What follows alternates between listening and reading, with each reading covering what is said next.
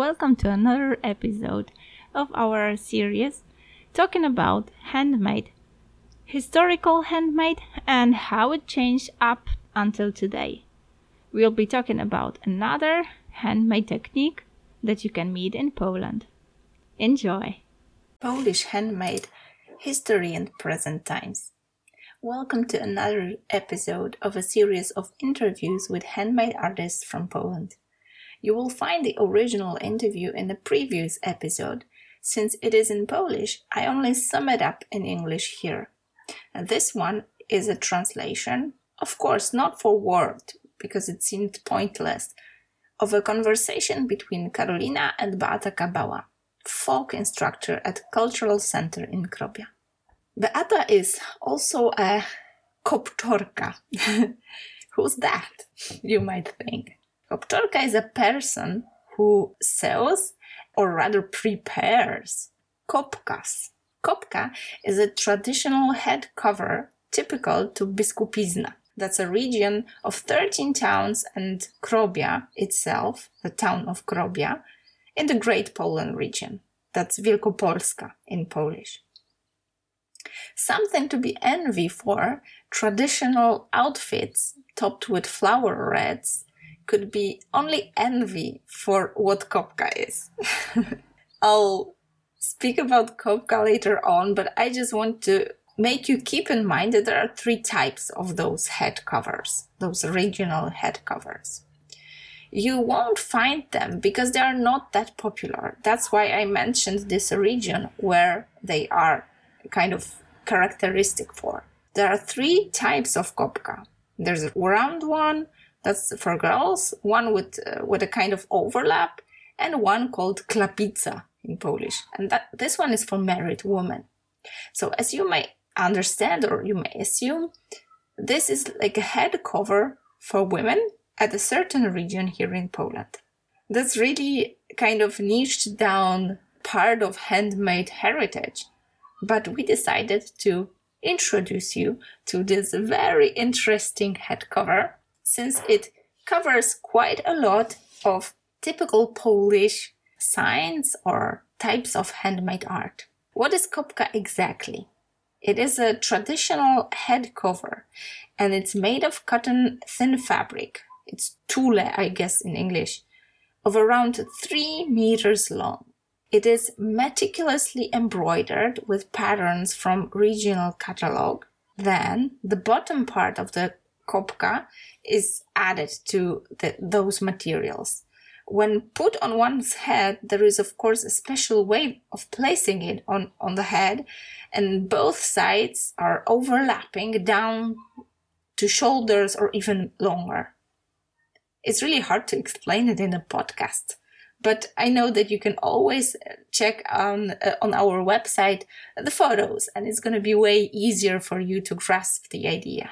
But everything is of course handmade, similar to the so-called kryza, which is kind of a kind of a set. Kryza is this rough, this embroidered gorget, like a type of a collar around one's neck. You might probably think of those colors on, you know, old paintings with nobility. So kryza and kopka is a kind of a set, something on your neck and something on your head, like a traditional set that would make the whole outfit like complete. Beata told the story of how it is all, you know, how it all started with those handmade traditional embroidered elements. As you might imagine, one does not just, you know, wake up one day dreaming of creating those traditional kopkas, right? Well, it all started for her with preschool and primary school folk bands. Then she joined cultural association in Domachowo region. That's this, this region where kopkas are really popular, where her grandmother was also a member. And this association kind of transformed into folk band. So it all started with her grandmother, like taking her to various concerts where the members of the band wore traditional regional clothing with kopka as a topping to the whole look. When Beata grew up, she knew how to make those kopkas from her grandmother, But in the 2017, she applied for funding from Ministry of Culture and she was teaching other three girls how to make those traditional head covers and ruffs. One of the participants uh, of those workshops have even embroidered her own decorative head cover for her own wedding. Why am I, you know, mentioning this story? I'm telling you that because it shows how important those words to like mouth to mouth histories or those relations like grandma, mother, or a daughter or a granddaughter, how those relations are really important for keeping this uh, traditional handmade alive. There is no wonder that there are so not so many people doing those traditional clothes. It takes around a month, as Beata mentioned, to create uh, only the embroidered parts of such kopka. Not to mention the last touches of arra- arranging all the elements together stiffening most important parts, like starching it with special rice starch and with the use of borax even, ironing, then trying it all out, of course, and, you know, repeating the process if something went wrong. Beata goes back with memories to those times where, where she remembers how all women in town used to sit outside on benches while watching kids play and were working on handmade Kids naturally used to grasp such, such skills out of sheer curiosity. Handmade was also a part of socializing, so to say, after working in the fields, when all the members of the community used to gather together just to sing and talk and create some handmade elements for everyday life. One might think how we miss those times, right? During the conversation between Karolina and Beata, um, Karolina asked her about the modern reinterpretation of her skills.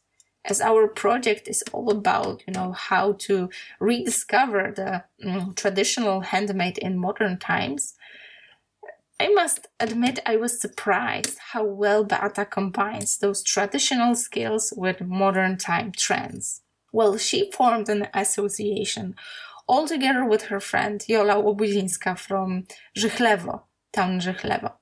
Uh, they started incorporating traditional embroidery into regular clothing, giving them traditional elements. They even started started making funny folk striptease. They have noticed that when they try to show all the layers of traditional regional clothes, people oftentimes confuse them, they get bored, especially children, they don't want to listen to all long stories, right? So they present it by undressing a model layer after layer after layer, while at the same time explaining why each part is crucial to the overall, you know, traditional look.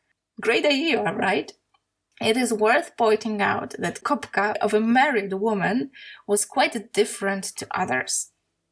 It does not have lace on the front, rather wave-shaped materials, velvety green colors like stripes of cloth wrapped instead of the lace on the top of kopka. And it is very hard to come across such ribbons nowadays, as this pattern is not so popular, as you might imagine, just as we mentioned at the beginning. What is even more uncommon, this tradition is not a museum based curiosity. Nowadays, kids gladly take up this rich heritage as there are folk groups uh, in local preschools and primary schools. Dance festivals, smaller events are full of colorful traditional clothing. There still are lots of older women who still pass the story on to the new generation. That's really, that's really great. It was a pleasure to listen how well Beata can trace the history of traditional Kopka how it has changed from broader pre-war into more modern, slimmer after-war shape of this head cover. She connected it with both changing fashion and the fact that women were, wore kopkas only to go to church or for some festive ceremonial purposes. It was often so that there was only one of such kopka in the house and women went to church separately, like one after another, just and only you know, to wear the kopka during some ceremony or a church uh, mass. It shows how important it used to be and how important it is still today.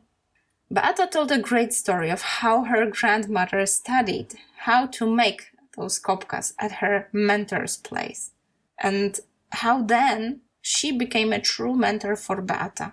It's really amazing how this, you know, family story intertwines with passing on this tradition, this heritage. It is worth to mention that it is not so easy to make kopka even today, even with the machine embroidery. Also due to the fact that special cotton tulle is necessary as a basic material. Only one that allowed starching properly is allowed in order to create this kopka thing. Not everyone is good. The smaller pattern tulle is better. It is hard to get in Poland, so an effort uh, of importing it from abroad justifies the fact that making kopkas is not a popular skill or you know handmade workshop to do.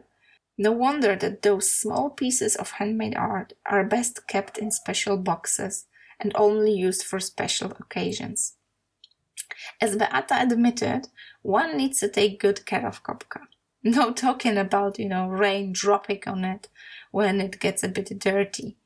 When it really gets even a little bit dirty, one needs to take all its pieces apart, wash delicately, and repeat the whole process of putting together, starching, ironing, etc., etc.